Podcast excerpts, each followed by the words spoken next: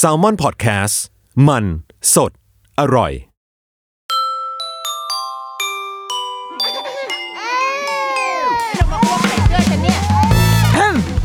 เดอะรุกี้มัมคุณแม่มือสมัครเลี้ยงกับนิดนก สวัสดีค่ะ เดอะรุกี้มัมคุณแม่มือสมัครเลี้ยงกลับมาอีกแล้วนะจ๊ะ เฮ้ ไปเที่ยวปีใหม่กันมาทุกคนน่าจะมีความแบบว่าสดใสเนาะหรือว่าบางคนก็ไม่สดใสเพราะว่าเจอรถติดช่วงปีใหม่อะไรอย่างเงี้ยเนาะก็กลับมาไม่ว่าจะเป็นปีไหนปีใหม่ปีเก่านะคะ เราก็ยังเป็นแม่ที่เหน็ดเหนื่อยเมื่อยล้าเหลือเกินนะคะ กับการเลี้ยงลูก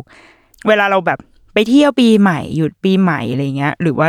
อยู่บนท้องถนนนะมันก็จะมีความแบบ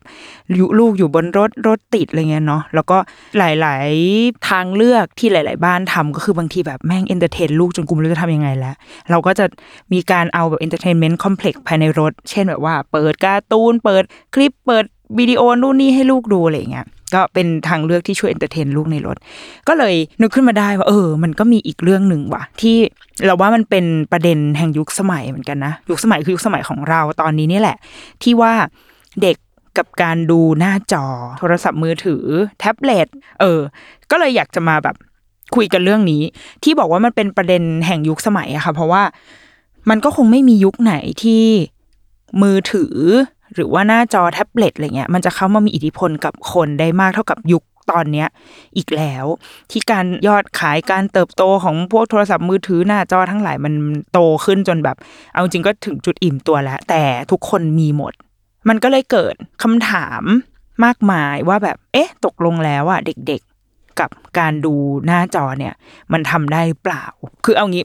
การพูดเรื่องเนี้ยมันมีหลายมุมนะ ซึ่งเราจะพยายามพูดให้มันได้หลายมุมขนาดนั้น เพราะว่าหนึ่งเราเป็นแม่ที่ไม่ได้มีความรู้อะเราไม่ใช่คุณหมอหรือว่าอาจารย์ หรือว่านักจิตวิทยานักพัฒนาการเด็กอะไรที่เราจะสามารถแบบเรียนมาโดยตรงเพื่อจะตอบเรื่องนี้ได้ แต่เราเป็นแม่ที่ก็มีลูกแล้วก็มีคำถามเกิดขึ้นทุกวันเหมือนกันว่าเอ๊ะตกลงแบบกูให้ลูกดูได้มากน้อยแค่ไหนอะไรเงี้ย แต่ในอีกทางหนึ่งเราก็พยายามศึกษามาประมาณหนึ่งเหมือนกัน แบบอ่านจากหนังสืออ่านตามแบบ เพจของคุณหมออ่านข้อแนะนำต่างๆ ลามไปจนถึงพวกแบบเปเปอร์งานวิจัยทั้งหลายแหล่เท่าที่อ่านออกเนาะเท่าที่พอจะแบบอ่านแล้วเข้าใจอะไรเงี้ยก็คือศึกษามาประมาณหนึ่งเพราะว่าก็อยากจะแน่ใจว่าแบบสิ่งที่เรากำลังทำมัน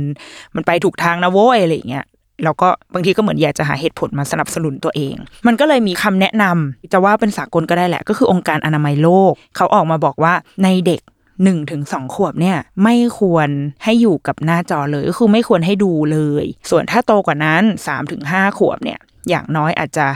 วันละไม่เกินหนึ่งชั่วโมง โดยที่จะต้องมีผู้ใหญ่นั่งอยู่ด้วยไอ้ไม่ใช่ผู้ใหญ่นั่งอยู่ด้วยก็คือผู้ใหญ่นั่งอยู่แบบนั่งเป็นผักแบบนั่งแบบตายซากอยู่แล้วก็ปล่อยให้เด็กดูนะ ความหมายของเขาก็คือผู้ใหญ่นั่งอยู่ด้วย แล้วก็อาจจะชวนกันแบบ พูดคุย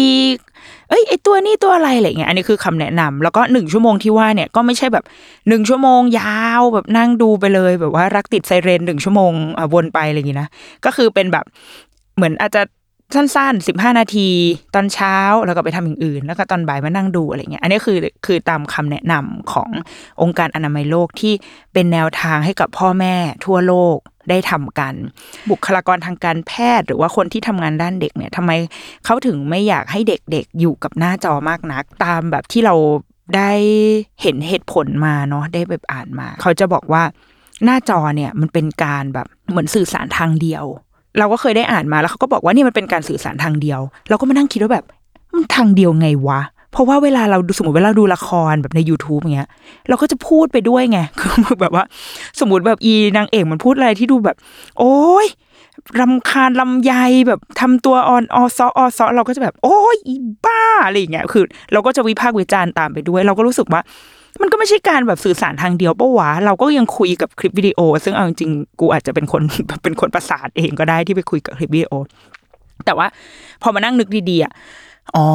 เข้าใจแล้ว คือพอเราเรามาสังเกตพวกคลิปที่เขาแบบสอนเด็กๆ แบบอ่านนู่นอ่านนี่ A B C อะไรเงี้ย มันมันเหมือนกับว่า คุณพี่ในคลิปเนี่ยเขาก็จะพูดอะไรไปแบบว่า อ้าว เด็กๆ สมมติว่า เด็ก ๆ เห็นแอปเปิลไหมเด็ก ๆ ที่นั่งดูอยู่ก็จะบอกว่าอ๋อเห็นค่ะอย่างเงี้ย แล้วอีอีคนที่พูดอยู่ในคลิปอะเขาก็จะ assume อะว่า เด็กๆอะจะตอบว่าเห็น เพราะมันมีแอปเปิลอยู่ที่หน้าจอถูกปะเขาก็จะพูดต่อก็เป็นสคริปต์อะมันเป็นแบบสคริปต์ทั่วไปที่เราทุกคนรู้กันดีไงแต่สมมติถ้ามันมีวันหนึ่งที่แบบเด็กคนหนึ่งนั่งดูคลิปนี้แล้วแบบไม่เห็นแอปเปิลไม่มี อันนี้ลูกแพรสมมติแบบเด็กคนนี้มีความไฮโซมาก แต่ว่ามาเจอกับอีอีคุณพี่ในคลิปที่แบบอ้าวใช่ไหมจ๊ะแอปเปิลและแอปเปิลลูกนี้เป็นสีแดงอะไรเงี้ยเด็กคนนี้มันก็คงแบบอ้าวกูเพิ่งบอกว่าลูกแพรไม่ฟังกูวะแล้วก็คงเป็นความแบบ งงไปเลย และหลังจากนั้นเด็กสมมติเด็กอยากจะถามอะไรระหว่างนั้น แบบว่าทำไมมันไม่มีใบไม้คะอีคุณพี่คนนั้นอะ มันก็พูดอะไรไปตามสคริปต์ของเขาอะก็คือมันมันเป็นรายการที่มันมันต้องอัดไปตามตามตามสคริปต์ที่เขามีถูกไหมไอเด็กคนนั้นมันก็คงจะงงไปเลยว่าอ้าวสิ่งที่กูพูดไม่ได้มีใครแบบ ตอบกลับ ไม่มีใครตอบรับ ไม่มีใครสนทนาด้วย มันไม่เหมือนกับเขากำลังนั่งคุยกับคุณแม่หรือว่ากำลังนั่งคุยกับกับคนอื่นๆอะ มันก็เลยทำให้เราเข้าใจแล้วว่าอ๋อ ไอการดูคลิปวิดีโอทั้งหลายแหล่มันเป็นการสื่อสารทางเดียวจริง ๆ และยิ่งสำหรับกับเด็กที่เขายังไม่เข้าใจ คืออย่างถ้าเด็กห้าหกขวบเนี่ยเราว่าเขาเข้าใจละเขาเขาคงมีแพทเทิร์นในหัวบางอย่างที่แยกออกแล้วว่าไอสิ่งที่อยู่ในหน้าจอเนี่ย มันก็มันก็เป็นเป็นรายการอะเป็นสคริปต์เป็นคนที่อยู่ในอีกหน้าจอหนึ่งแต่ว่าสำหรับเด็กเล็กเนี่ยเราว่าเขาอาจจะมองไม่เห็นตรงนั้นอะเขาอาจจะยังแยกโลกจริงโยโลกเสมือน ไม่ออก แล้วเขาก็คงมีคำถามในใจเหมือนกัน บวกกับภาพที่มันอยู่ในหน้าจอมันไปเร็วมาก มันเกิดขึ้นเร็วมาก เอาจริงบางทีเวลาเรานั่งดูการ์ตูนเด็กอะแบบในแบบในตามช่องต่างๆอะไรเงี้ยเวลานั่งดูการ์ตูนอะเฮ้ยมันเร็วมากเร็วกว่าที่เราจะเห็นในชีวิตประจำวันอะคือเราสมมติตอนเด็ก ๆ เราดูแบบ Tom and Jerry อย่างเงี้ยคือแบบโอ้โหชีวิตมึง fast forward คูณ 12 กันหมดเลยอีแมวกับอีหนูสองตัวนี้มึงวิ่งเร็วกันไปถึงไหน แต่ในขณะที่แบบชีวิตเราจริง ๆ มันมันเนิบช้ากว่านั้นอะเราว่าไอสิ่งเหล่านี้มันคงเข้าไปทำอะไรกับเด็กแหละ ทั้งหมดนั้นนะมันคือสิ่งที่เกิดขึ้นในสมองเด็ก แล้วก็มันก็จะมีคำพูดหลายอันที่บอกว่า เฮ้ย แต่เวลาลูกเราอะ ดูมือถืออะเขาตั้งใจดูมากเลยนะ เขาแบบจดจ่ออยู่กับตรงนั้นได้นานมาก ถ้าในคำอธิบายในทางการแพทย์ที่เราเคยได้ยินมาที่ที่เคยได้คุยกับคุณหมอมาก็คือ เด็กเขานั่งอยู่ตรงนั้นจริงนะแต่ว่า มันเหมือนอยู่ในภวังอะ มันไม่ใช่สมาธิ มันไม่ใช่การโฟกัสอะแต่มันเป็นภาพที่ไหลมาแล้วก็ไหลไปไหลมาแล้วก็ไหลไปสมองเขาเอ่อไม่ได้เกิดการแบบเชื่อมต่อใยประสาทอะไรจากกิจกรรมนั้นเลยที่นั่งดูอะแล้วมันก็จะทำให้เด็กคนนั้นเหมือนแบบเหมือนเวสเวลาตรงนั้นไปเปล่าๆเลยด้วยซ้ำไปเขาถึงแนะนำว่าถ้าจะให้ดูก็ควรมีผู้ใหญ่นั่งอยู่ด้วย แล้วก็อย่างน้อยก็ถามกระตุ้น กันหน่อยคือเหมือนดึงเขากลับมาจากผวังอะว่าแบบเฮ้ยไอตัวนั้นนี่แมวหรือมานะลูกอะไรเงี้ยคือให้เขาได้แบบฉุกคิดหรืออะไรนิดนึงคือให้ให้มันเกิดการปฏิสัมพันธ์กันระหว่างผู้ใหญ่กับเด็กอะไรแบบเนี้ยเนี่ยก็คือข้อแนะนำทางการแพทย์ ข้อแนะนำที่เป็นสากลที่ถ้าเรายังมีใจเชื่อในแบบหลักการทางวิทยาศาสตร์ เชื่อในงานวิจัยอะไรเงี้ยเนาะก็คิดว่าเราก็เชื่อเอาไว้ก็ดี ทีเนี้ยเราก็รู้สึกว่า คุณแม่ เราเชื่อว่าคุณแม่รุ่นเราอะ คุณแม่ยุคใหม่หลาย ๆ คนอะ เข้าใจและรับทราบถึงข้อมูลอันนี้นะ โดยเฉพาะบางทีคุณหมอเวลาเราพาไปฉีดวัคซีน คุณหมอเขาก็เขาก็มักจะพูดอยู่เสมอนะ เวลาที่อัปเดตพัฒนาการลูกหมอก็พยายามบอกว่า เออคุณแม่อย่าเพิ่งให้ดูนะคะอ่าแล้วก็ให้เสริมพัฒนาการน้องด้านนู้นนี้ตึ๊ดๆก็จะเป็นหน้าที่ของคุณหมอที่จะให้คำแนะนำกับลูก ซึ่งเราเข้าใจว่าคุณหมอ ส่วนใหญ่ก็จะบอกคุณพ่อคุณแม่แหละว่าเรื่องอหน้าจออย่าเพิ่งไปทำอะไรเงี้ย แต่ว่าบางทีอะในชีวิตจริงอะ แม่งแบบ เราก็อาจจะทฤษฎีมากไม่ได้เหมือนกัน เพราะว่าเราเคยลองครั้งหนึ่งเว้ย คือแบบ วางให้ลูกแบบดูอะ อันนี้ตอนลูกแบบยังไม่ไม่ได้โตมากเลยนะ คือเหมือนเขางองแงอะไรสักอย่างไม่รู้อะเราเปิดคลิปอะไรสักอย่าง คือเป็นคลิปที่แบบเป็นคลิปที่เราจะดูเองด้วย คือจากนั้นจะดูแบบป้าตือหรืออะไรสักอย่างไม่รู้เว้ย ก็เปิดขึ้นมาแบบอยากดู ปรากฏว่าลูกพอได้ยินเสียงอะเขาก็หันมาตามเว้ย แล้วเขาก็แบบจดจ้อง คือหยุดงองแงหยุดอ้างงอะไรเงี้ยแล้วก็หันมาจดจ้องกับอีหน้าจอเนี้ยแล้วก็นิ่งไปเลย คือแบบเงียบการร้องไห้ทั้งหมดเงียบไปเลย แล้วเราก็เลยแบบ เฮ้ย เข้าใจแล้วว่าว่าแบบทำไมบางทีเราถึงเลือกที่จะให้ลูกอะดู เพราะว่าบางทีในวันที่มันแบบโหเหนื่อยไม่ไหวแล้วว่าแบบแม่งกูไม่รู้ทำทุกวิถีทางไม่ได้ละโอ้โหโยนมือถือให้ลูกหยุดเลยว่ะ แต่ว่าโอเควันนั้นเราก็เปิดให้นิดเขานิดเดียวแล้วเราก็ปิดไปก็จบ แล้วก็ลูกก็ยังแบบ ตอนนั้นลูกยังเล็กอยู่เขาก็ยังไม่ไม่ได้มีความแบบตื้ออะไรขนาดนั้น แล้วก็มันก็จบไปเซสชันนั้นก็จบไปด้วยด้วยดี แล้วเราก็ได้ค้นพบว่า อ๋อการแบบการการดูมือถือมันง่ายดายอย่างนี้นี่เองอะไรเงี้ย ซึ่งมาจนถึงตอนเนี้ยค่ะ ลูกเราอายุประมาณสองขวบกว่าๆสองขวบใกล้ๆจะครึ่งแหละ ก็เขาก็ยังไม่ได้ให้ถูกดูมือถืออย่าง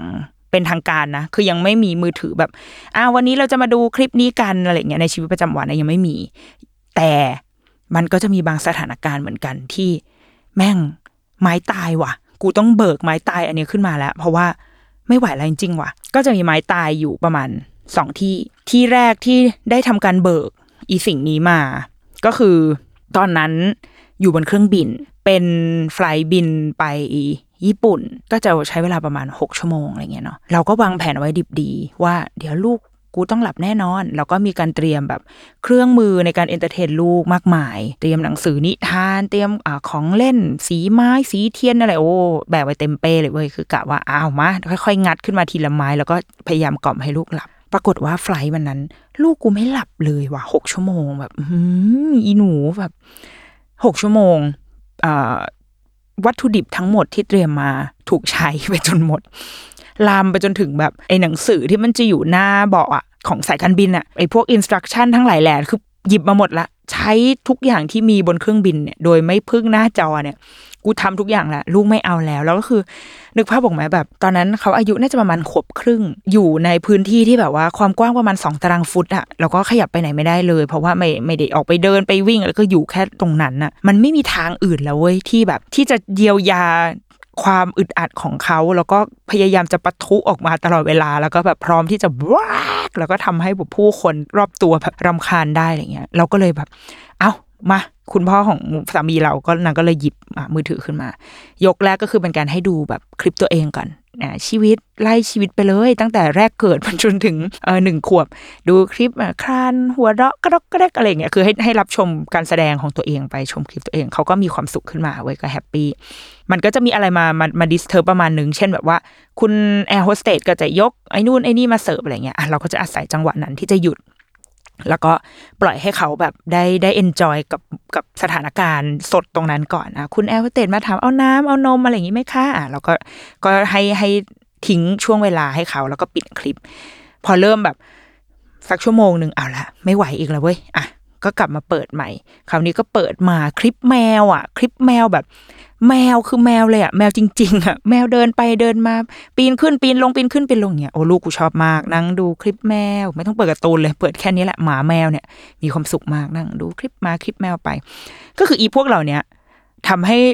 เขารอดทำให้เราด้วยรอดพ้นจากไฟล์แบบไฟล์เดือดอันนั้นอะมาได้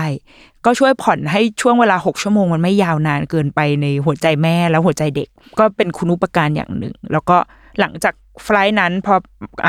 ลงเครื่องไปเที่ยวก็ก็ไม่ได้มีการหยิบกลับมาใช้อีก เขาก็ไม่ได้โหยหาอะไร ซึ่งเราก็รู้สึกว่า เออ ก็โอเคเว้ย มันก็ผ่านทำให้เราผ่านผลไอ้ตรงเนี้ยไปได้ อีกครั้งหนึ่งที่เราเลือกที่จะใช้มือถือใช้หน้าจอเป็นตัวช่วยชีวิตแม่ด้วยนะ คือตอนที่ลูกเข้าโรงพยาบาล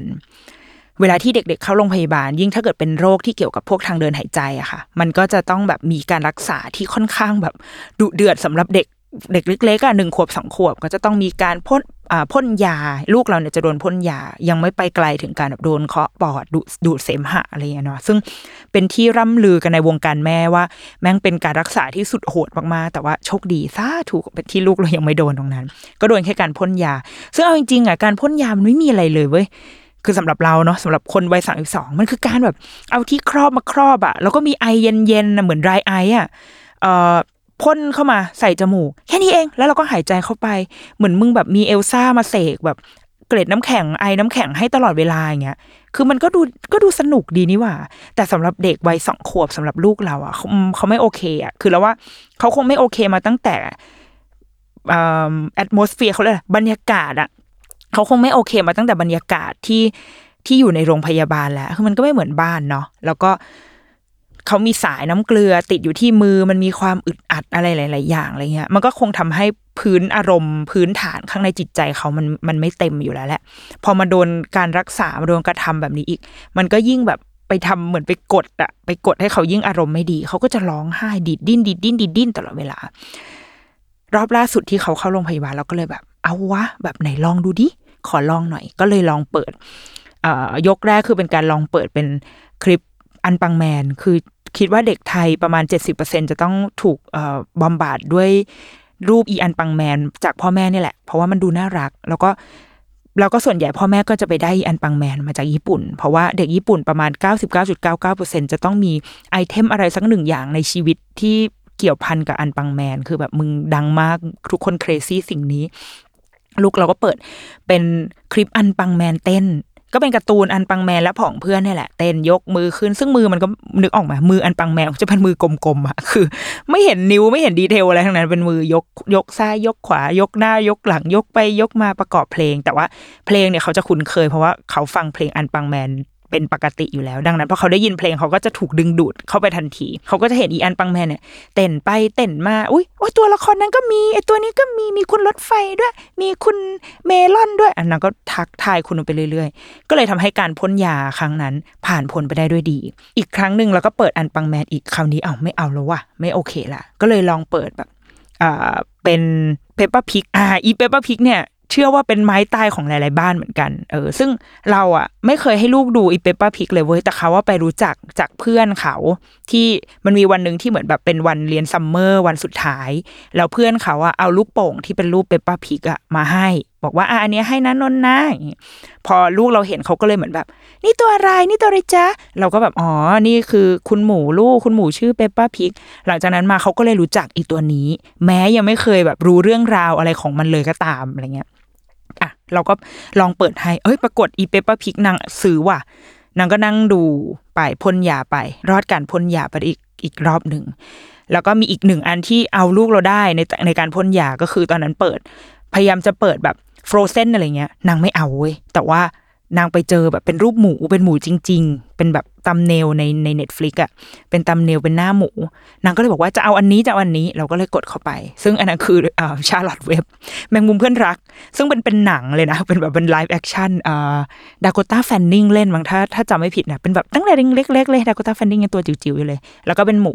ปรากฏว่านางชอบเรื่องนั้นเว้ยเพราะว่าฉากตอนต้นนะมันจะเป็นสัตว์คุยกันทั้งหมด เป็นม้าเป็นหมูเป็นเป็ดอะไรเงี้ยอ่าคุยกันไปคุยกันมาเขาก็นั่งดู เขาก็ happy มากที่แบบได้ได้เห็นเหล่าสัตว์ ตัวเราเองก็ happy เว้ยเพราะว่าลูกเราไม่ต้องมาแบบดิ้นทุรนทุรายในตอนพ่นยาอีกแล้วอะไรเงี้ยคือแบบ เอาวะคือถ้าแบบกระแสประสาทในสมองลูกกูมันจะไม่ทำงานไปประมาณแบบสิบนาทีเนี้ยกูเอาเอายอมว่าไม่ไหวแล้วแบบกูเหนื่อย และอีกอย่างหนึ่งคือ เราทำข้อตกลงกับเขาไว้ก่อนที่จะให้เขาดูก่อนที่จะพ่นยาเราจะบอกเขาว่า อะโอเค ตอนนี้เราจะพ่นยานะ คุณแม่จะอนุญาตให้นนนท์ดู ก่อน แล้วเดี๋ยวถ้าจบพ่นยาจบปุ๊บ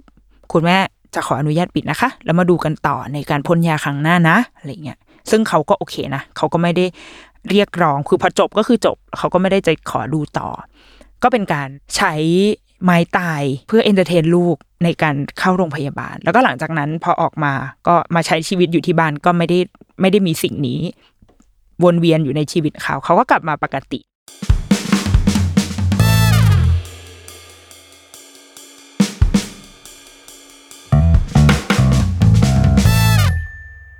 เออส่วนตัวเราอะ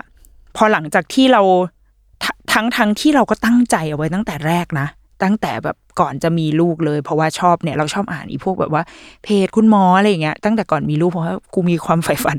อันไร้กาตอนตั้งแต่ยังเป็นสาวแบบชีวิตอย่างมีลูกก็เลยจะศึกษาเรื่องการมีลูกเอาไว้เร็วมาก กูเป็นคนแก่แดดอะไรขนาดนี้วะเนี่ยก็คือตั้งใจไว้แล้วว่าแบบเออ เรารู้ว่าการดูไอ้พวกเนี้ยมันไม่ดีเว้ยไม่ไม่ดีกับเด็ก ดังนั้นเราจะพยายามทำ สุดความสามารถที่จะไม่ให้ลูกดูพอมาเป็นแม่เอาจริงพอมาอยู่ในหน้างานจริง ๆอะเออบางทีเราก็คิดว่าเราผ่อนปรนให้กับตัวเองบ้าง ก็ก็ได้ เราก็เลยเชื่อในทางสายทางสายกลางที่ไม่กลางมากนักสำหรับเราเราไม่ได้ให้เปอร์เซ็นที่ห้าสิบห้าสิบเราไม่ใช่เราไม่ใช่ทางสายกลางแบบแบบนั้น แต่ว่าถ้าสำหรับเรื่องเนี้ย สำหรับเรื่องหน้าจอเราจะอยู่ที่แปดสิบยี่สิบแปดสิบสำหรับเราคือไม่อะถ้าเลือกได้คือไม่เอา แต่อีกยี่สิบก็คือเผื่อไว้อะเผื่อเอาไว้ให้ให้โคต้าตัวเอง นี่ไม่พูดถึงลูกเลยนะเรายังไม่มาพูดถึงลูกเพราะว่ามันยังไงมันก็ยังไม่ใช่วัยของเขาที่จะต้องได้ดูหรอก ดังนั้น มันคือการดีลกับตัวเอง มันคือการดีลกับแม่นี่แหละ ว่าเราจะผ่อนปรนให้กับ ตัวเองได้มากแค่ไหน เราก็เลยจะเหลือไว้ประมาณ 20 ที่ถ้าในสถานการณ์ที่มันต้องใช้เราก็ต้องใช้ อย่างเช่นตอนนี้ที่ดิฉันกำลังอัดอัดพอดแคสต์อยู่ ลูกดิฉันนั่งอยู่หน้าห้องก็คือกำลังนั่งดูอะไรดู Peppa Pig เพราะว่านางพยายามจะเข้ามาอัดรายการกับดิฉันด้วย ซึ่งไม่งั้นเราจะฟังกันไม่รู้เรื่องนะคะ นี่คือเหตุการณ์ที่เกิดขึ้นจริงอยู่นะตอนนี้ ลูกกูดู Peppa Pig อยู่ข้างหน้านี่แหละมันคือ 20%ที่เราที่เราเผื่อเอาไว้อะมันก็คงต้องมีแหละ เออเราอาจจะรู้สึกผิดกับตัวเองนะแต่ก็ คิดดูพระสงฆ์อะในแต่ละวันพระสงฆ์เขาก็มีการทำผิดถูกปะตกเย็นมาเขาก็มาปรงอาบัติเว้ยคือ ทุกคนมันเมื่อถึงเวลาบางทีเราก็อาจจะต้องทำอะไรที่เฮ้ยไม่ไหวแล้วกูเหนื่อย กูขอแบบทำอะไรที่มันรู้ว่าผิดบ้าง แต่ว่ามันทำให้เรามีชีวิตไปต่อได้อะ เออแล้วเราก็มานั่งปรงอาบัตในตอนเย็นตอนกลางคืนว่าอะโอเค วันพรุ่งนี้รวบรวมพลังแรงกายแรงใจกันใหม่ แล้วก็มาดีลกับลูกละกันอะไรแบบเนี้ยสำหรับเราเราเราไม่ได้ตึงถึงขั้นแบบโอ้ยไม่ให้ดูเลยอะไรเงี้ยเพราะแบบเราเคยเจอคุณแม่บางคนแบบ บอกว่าเนี่ยพาไปร้านอาหาร พาลูกไปร้านอาหาร แล้วก็แบบร้านนั้นอะ ดันเป็นร้านที่แบบตกแต่งด้วยจอ LCD แบบทั้งร้านเลย แล้วก็เปิดแบบ เปิดรายการนู่นนี่แบบรอบร้านไปหมด คือเราแบบเครียดมากเลยแบบ จะต้องแบบเอามือแบบบังลูกตลอดเวลาอะไรเงี้ย ซึ่งเราก็รู้สึกว่า เออคือเราเราเข้าใจคุณแม่นะคือมันมันเป็นภาวะที่แบบไอเชียลูกกูแบบถูกแบบว่ารายล้อมด้วยหน้าจอแต่ว่า มันก็เป็นชีวิตอะคือมันก็เป็นมันเป็นสิ่งที่เราบางทีเราเราเลือกไม่ได้เนาะคือเราก็แค่ไปรีบกิน อะ กินทำหน้าที่กินลูกจะดูก็ช่างแม่งมันสิบกว่านาที แล้วก็รีบไป แล้วก็จะไปทำกิจกรรมล้างตาอะไรกับลูกก็ก็ค่อยไปอะแต่ว่าบางทีเราเราควบคุมสภาพแวดล้อมเราไม่ได้ อย่างเช่นร้านอาหารอันนั้นอะเป็นต้นดังนั้นเราเราว่าแบบเราเราอยู่ในทางสายกลางแบบเอียงเอียงๆเอาไว้ก่อนละกัน แล้วก็ใช้ชีวิตให้มันผ่อนคลายสำหรับตัวเองได้บ้าง ยกโทษให้ตัวเองได้บ้าง เออแล้วแล้วเราก็ค่อยเลือกในสิ่งที่ดีที่สุดให้กับลูกอะไรเงี้ย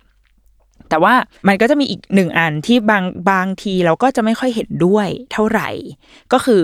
มันก็จะมีผู้ใหญ่คือแบบส่วนใหญ่บางหลาย ๆ บ้านที่มีปัญหาเรื่องการให้ดูจอมันจะมักจะเกิดจากปู่ย่าตายายเป็นส่วนใหญ่เลยนะ แบบว่าอืมอะดูหน่อยลูกเสริมทักษะพัฒนาการอะไรอย่างเงี้ยภาษาอังกฤษปู่ย่าตายายแล้วก็ปู่ย่าตายาย ปู่ย่าตายายเนี่ยก็จะชอบบอกว่า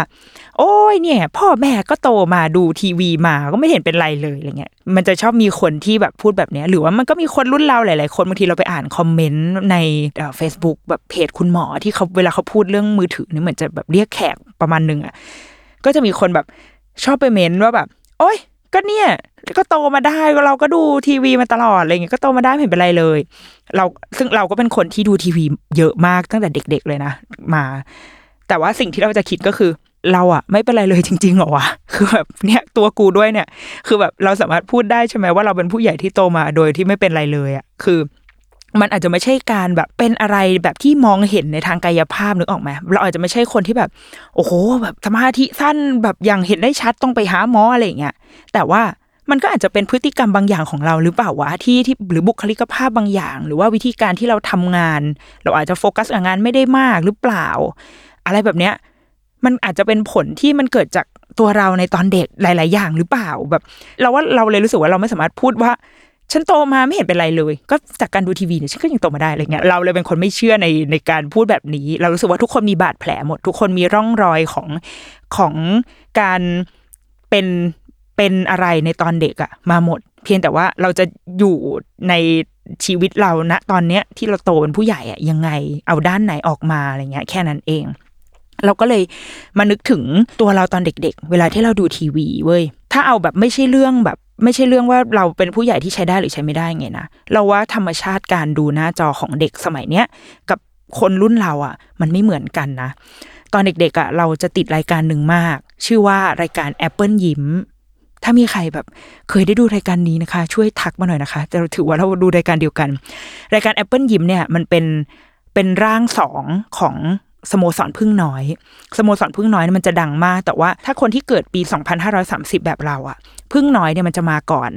มันจะเป็นแบบของคนรุ่นพี่เราอะรุ่นรุ่นพี่เราสักแบบสามสี่ห้าปีอะไรเงี้ยจะจะ popular กว่า จะเป็นของคนยุค 90อะเราเราจะเป็นแบบ 90 กึ่งกึ่ง millennial นิดนึงอะไรเงี้ยตอนนั้นเข้าใจว่าสสโมสรผึ้งน้อยมันไปแล้ว แล้วก็มีไอรายการ Apple ยิ้มเนี่ยมา โดยที่มันจะฉายในช่องเคเบิลสมัยนั้นเป็นช่องที่ดูหรูหราหรูหราหมาเห่ามากชื่อว่า UTV เว้ย ถ้าใครเกิดทัน UTV นะคะ เราคือเพื่อนกัน Apple ยิ้มเนี่ย รูปแบบรายการมันก็จะเป็นมันเหมือนสโมสรพึ่งน้อยเลยอแต่สำหรับเด็กรุ่นใหม่เด็ก ๆ ยุคใหม่ที่ไม่รู้จักเนาะมันก็จะเป็นแบบเด็กๆประมาณสิบ เก้าขวบสิบขวบเก้าถึงสิบสองขวบเราเราว่าเรนจ์อายุน่าจะอยู่ประมาณนี้ แต่งตัวน่ารักน่ารัก แล้วก็มาเต้นกันในเพลงแบบ เพลงจะลงใจ เพลงจะลงโลก โดยที่เพลงหลักๆ ที่รายการเนี้ยเขาจะทำคือจะเป็นเพลงสอนภาษาอังกฤษ ไล่ไปตามตัวอักษรเลย A ถึง Z คือมีตั้งแต่แบบว่าเพลงประจำตัวคือตัว A ก็เป็นเพลงของตัว A ตัว B ก็เป็นเพลงของตัว B แล้วก็เพลงที่สอนตั้งแต่ตัว A ถึงตัว Z นี่จนถึงทุกวันนี้ยังร้องได้เลย and and a bird a cat a dog an egg a fish อย่างงี้นี่คือแบบเป็นเพลงไล่ไปตั้งแต่ A ถึง Z เว้ยถ้าใครร้องได้ก็คือจะเก๋ไก่มาก แล้วจะมีพี่ๆเนี่ย แต่งตัวน่ารักมายืนเต้นเต้นเต้นเต้นกัน แล้วก็จะมีคุณฝรั่งฝรั่งแบบท่าทางแบบตัวสูงๆอะไรเงี้ยก็จะมาพูดเน้นแบบเน้นสำเนียงเออ jellyfish อะไรอย่างเงี้ยมาพูดให้เราฟัง ซึ่งเราก็จะแบบชอบมาก crazy มากเป็นรายการที่ฉันต้องเปิดดูทุกๆวันที่อยู่บ้าน ซึ่งวิธีการที่เราจะเปิดดูอะมันไม่ใช่แบบ เปิดทีวีมาแล้วก็เจออีสิ่งนี้เลย แต่ว่าเราจะต้องไปเอาสมุด ถ้าบ้านไหนที่ติดเคเบิลก็จะมีสมุดที่เป็นตารางออกอากาศของรายการทั้งหมดที่มีคือคนสมัยก่อนเนาะแม่งแบบเหมือนเหมือนที่เราต้องมีสมุดหน้าเหลืองอะที่มีเบอร์โทรศัพท์ของทุกคนอยู่ในเล่มนั้นอะไรเงี้ยอันนี้ก็เหมือนกัน ก็จะเป็นรายการทุกอย่างอยู่ในนั้น ก็มาไล่หาว่าช่องเนี้ยรายการ Apple ยิ้มเนี่ยจะมากี่โมง เราก็จะเอาไฮไลท์ขีดไว้ แล้วก็รอคอยว่าเมื่อไหร่จะ รายการนี้จะมาก็จะเปิดทีวีรอ แล้วก็นั่งรอ พอรายการจบปุ๊บก็จะมีความเศร้าแหละอ้าวจบแล้วว่า แล้วก็จะเปิดสมุดดูต่อว่าเอ๊ะมันจะมีรายการรีรัน เพราะว่ามันมันก็จะมีการรีรันเกิดขึ้นอยู่เสมอรีรันเมื่อไหร่อ๋อรีรันตอนสองทุ่มอะโอเคขีดไว้สองทุ่มเราจะมาดู ดังนั้นถ้าสองทุ่มแบบแม่จะมาดูละครนี่คือจะมีการตบตีเกิดขึ้นในบ้านละแต่มันก็เป็นชีวิตเราในวัยเด็ก ซึ่งเราเชื่อว่าหลาย ๆ คนที่เป็นเพื่อนรุ่นเดียวกันกับเราอะโตมาแบบนี้แหละ มันมีการรอคอยเนาะมันมีกระบวนการรอคอย มันมีกระบวนการวางแผน คือการจะดูทีวีเนี่ยไม่ใช่ว่านึกอยากดูก็เดินมาดูได้ แต่ว่าเราต้องวางแผนเว้ยเราต้องรู้ว่าอีรายการนี้มันจะมาวันไหนกี่โมง แล้ววางแผนเพื่อที่จะดูเคลียร์ตัวเองอาบน้ำให้เสร็จเพื่อมานั่งดู มีการเกิดการเสียดายอะมันมีความเศร้าอะมันมีความแบบโอ้ยไม่ได้ดูอะอะไรเงี้ยรายการจบก็คือจบ เพราะว่าเราจะไม่ได้เจอมันอีกตั้งนาน มันจะมีไอเหตุการณ์เหล่านี้เกิดขึ้นกับกับคนรุ่นเรา กับการดูทีวีในแบบของคนรุ่นเรา แต่กับการดูทีวีในสมัยเนี้ย เอาไม่ต้องพูดถึงลูกเลยนะ เอาตัวเราเองก่อน ถ้าเราอยากดูละครน่ะ แค่เราจะเปิดทีวีเรายังขี้เกียจเลย โอ้ยไม่ดู เดี๋ยวก่อน เดี๋ยวอาบน้ำทำทำนู้นทำนี้เสร็จ พอจะดูเมื่อไหร่ก็ได้ มันมีย้อนหลังให้ดูอยู่ในแบบ ใน YouTube ใน LINE TV ใด ๆ ให้เราดูอยู่ตลอด ดูไปปุ๊บ โอ้ยเบื่อแบบ teaserช่วง intro น่ารำคาญน่าเบื่ออะ skip intro เข้าเรื่องเลย เข้าเรื่องไปปุ๊บโอ้ยเกลียดหน้าอีตัวร้ายอ้าวข้าม skip ข้าม พูดอะไรเนี่ยน่าเบื่ออ้าวข้าม ดูจบแล้วเอ้ยฉากเมื่อกี้มองไม่ทันอะเห็นเห็นกล้ามนมพระเอกขอ re กลับไปใหม่ ก็จะกลับไปดูนมพระเอกมาอีกครั้ง คือเราอยากทำอะไรกับสิ่งที่เราดูก็ได้อะ ซึ่งมันคือสิ่งที่เกิดขึ้นกับเด็กๆที่เขาเขาดูไอ้สิ่งเหล่านี้อยู่ ดังนั้นเขาไม่มีการวางแผน การรอคอย ความเสียดาย หรือความตื่นเต้นกับ content ที่จะได้เจอในอาทิตย์หน้า เพราะว่าไม่มีใครแบบปล่อย teaser ออกมาแบบยั่วเราก่อนอะไรเงี้ย คือเรา เรามันเป็นการมันเป็นธรรมชาติการดูที่แตกต่างกันอะดังนั้นเราก็เลยคิดว่าถ้าสมมุตินะ ถ้าสมมติว่าเราอยากทำให้ไอ้คำพูดที่ว่า ตอนเด็กๆ เราก็ดูมาไม่เห็นเป็นอะไรเลยอะไรเงี้ยอยากทำให้คำพูดเนี้ยมันใช้ได้จริงกับโลกในยุคลูกอะ่ะถ้างั้นอะ่ะ เราก็ต้องกลับไปเรโทรแบบนั้นเว้ยก็คือทำให้การดูคลิปอะ่ะมันเกิดการรอคอย เช่นสองทุ่มของทุกวันเราจะได้ดูรายการนี้กันนะ แล้วก็ดูจนเสร็จปุ๊บดูจบแล้วก็อะปิด เดี๋ยวพรุ่งนี้มาเจอกันใหม่ตอนสองทุ่มนะ เอ๊ถ้างั้นก่อนสองทุ่มเราต้องทำอะไรกันดีนะอะอาบน้ำกินข้าว ทำกันบ้านให้เสร็จแล้วก็มาดูอะไรเงี้ยเนี่ยมันถึงจะเป็นแบบเป็นโลกการดูคอนเทนต์การเสพคลิปวิดีโอในแบบที่เราโตมา แต่ถ้าเรายังทำแบบที่เราโตมาแบบเนี้ยไม่ได้อะงั้นเราก็ต้องยอมรับว่าสิ่งที่ลูกเรากำลังแบบนั่งดูอยู่ในหน้าจออะ มันมันเร็วมันไว มันตอบสนองเขารวดเร็วจนบางทีเราอาจจะไม่ถึงว่ามันส่งผลกับเขายังไง เราอาจจะไม่เห็นตอนนี้แต่มันจะเห็นในอนาคตก็ได้ ถ้าเราอ้างอิงคำพูดของคุณหมอคำพูดของนักจิตวิทยาเด็กที่เขาแบบทำงานกับหน้างานจริง ๆ ที่เขาเจอเด็กที่มีปัญหาจากอะไรแบบเนี้ยคำพูดของเขาก็จะมีน้ำหนักอะว่า ถ้าเราเลี่ยงได้เราก็เลี่ยงดีกว่า บางทีอาจจะได้ไม่คุ้มเสียหรือเปล่าเราไม่รู้เนาะแต่ก็สุดท้ายสำหรับเราเรา ทางสายกลางกลางแบบเอียงๆก็คือแปดสิบยี่สิบอยู่แล้ว ให้อภัยตัวเอง ได้พร้อมที่จะผ่อนปรนและให้ตัวให้อภัยตัวเองได้เสมอ มันมีครั้งหนึ่งค่ะ ที่เราขึ้นรถก็เป็นวันที่เราพาลูกออกไปเที่ยวนี่แหละ แล้วก็กำลังจะกลับบ้าน ก็เรียกรถเราเรียกแกร็บตามสไตล์เนาะตามสไตล์คุณแม่ผู้ไม่ขับรถ ก็เรียกแกร็บกลับบ้านตามปกติ ก็แกร็บก็มาจอดเราก็อะขึ้นรถแล้วก็ไปลูกขึ้นรถกัน พอขึ้นรถไปเขาก็คุณพี่เขาเป็นรถรุ่นใหม่แหละแบบเป็นรถที่มีแบบหน้าจอเปิดทีวีได้ ตอนนั้นเขาก็เหมือนจะเปิดแบบเปิดข่าวอะข่าวช่องอะไรสักอย่างอะเปิดข่าวไป เพราะเข้าใจเนาะคนขับรถบางทีแบบ มันก็ต้องเปิดเอาไว้ดูแก้เหงาอะไรเงี้ย ซึ่งเราก็โอเค คือมันเป็นรถเขาอะเออ เขาก็จะดูแล้วก็ดูไป คือนาทีนั้นคืออันนั้นคือยี่สิบเปอร์เซ็นที่เราเผื่อไว้ให้ลูกว่าถ้ามันถ้าเขาจะต้องเห็นอะไรอยู่บนรถดูทีวีก็ดูไป ลูกเราเขาก็สนใจเว้ยเขาก็มีการแบบ อันนั้นอะไรอะอันนี้อะไรก็มีการแบบชี้ชี้ชวนถาม เราว่าพอพี่คนขับเขาได้ยินเสียงลูกเราอะเขาก็เลยแบบเหมือนเขาดูตกใจขึ้นมา แล้วเขาก็เขาก็รีบปิดหน้าจอไว้แล้วเขาก็หันมาบอกเราว่าโอ้ยขอโทษครับผมผมลืมไปว่าแบบเด็กเล็กๆอะไม่ให้ดูหน้าจอ แล้วเขาก็ปิด มึงนาทีนั้นคือแบบ พี่คือพี่แบบ พี่เป็นตัวแทนจากเพจหมอประเสริฐหรือเปล่าคะทำไมทำไมพี่ถึงแบบทำไมถึง อยู่ดีๆก็รู้สิ่งนี้วะแล้วก็ทำสิ่งนี้ทั้งๆที่เราไม่ได้ไม่ได้บอกเลยเลยเว้ยแล้วเราไม่ได้แบบ เราไม่ได้แสดงแสดงทีท่ารังเกียจหรือแบบแสดงทีท่าอึดอัดอะไรเลย คือเราเราโอเคมากที่แบบ ถ้าลูกจะดูก็ดูไป เพราะว่านี่มันคือจุดผ่อนปรนของเราอะแต่ว่าพี่คนนั้นอะเขาปิดหน้าจอไว้แล้วเขาพูดสิ่งเนี้ยขึ้นมา เรารู้สึกว่าแบบ เออ บางทีพี่คนนี้เขาอาจจะเป็นคุณพ่อของลูกเล็ก ๆ สักคนหนึ่งหรือเปล่า หรือว่าเขาอาจจะเป็นคุณลุงของหลานที่อยู่ในบ้านเดียวกัน หรือเขาอาจจะเป็นแค่คนที่แบบเคยอ่านเพจหมอประเสริฐหรืออะไรขึ้นมา แล้วก็รับรับรู้รับทราบสิ่งนี้ แล้วเขาก็เอามาทำในในชีวิตจริง เราว่ามันมันเจ๋งมากเลยว่ะเออเราเราไม่ได้เรียกร้องให้พี่แบบคนขับรถทุกคนจะต้องปิดทีวีนะคะ แต่เราสึกว่า เออ พอเราเจอเพื่อนร่วมสังคมที่แบบว่า เอออยู่ดีเขาก็เข้าใจแบบเรื่องการเลี้ยงเด็กขึ้นมา มันดีมากเลยว่ะ มันคือแบบคำพูดที่เราเชื่อเสมอว่า it takes a village to raise a child มันคือการที่จะเลี้ยงเด็กคนหนึ่งให้เติบโตขึ้นมา มันต้องใช้การร่วมมือกันของคนทั้งหมู่บ้าน พี่เขาคือเพื่อนร่วมหมู่บ้าน เขาคือเพื่อนบ้านที่กำลังช่วยเราเลี้ยงลูก และเราขอบคุณเขามากๆ โอเค จบแล้วค่ะสำหรับเดรุกี้มามตอนนี้นะจ๊ะ ฉันดูวิชาการมากเลยอะถ้าเกิดว่าเออใครบ้านไหนมีวิธีการแบบไหนเนาะก็มาคุยกันได้เนาะคุยกันในเพจเพจไหนก็ได้ ไปคุยกันเพจอื่นก็ได้เดี๋ยวจะตามไปดูอะแล้วกูจะไปเห็นได้ยังไงก็มาคุยนี่แหละใน Salmon Podcast นะคะ หรือว่าที่เพจนิดนกก็ได้นะ แล้วก็ติดตาม The Rookie Mom ค่ะ คุณแม่มือสมัครเลี้ยงตอนหน้าได้ทาง Salmon Podcast นะคะ แล้วก็ Spotify แล้วก็อะไรวะ เยอะแยะไปหมดเลยอะนั่นแหละไปหาหาฟังฟังเอาละกันนะคะ ถ้าใครไม่มีเน็ตฟังก็คือไปเติมเน็ตนะคะ แค่นั้นเอง โอเค สวัสดีค่ะ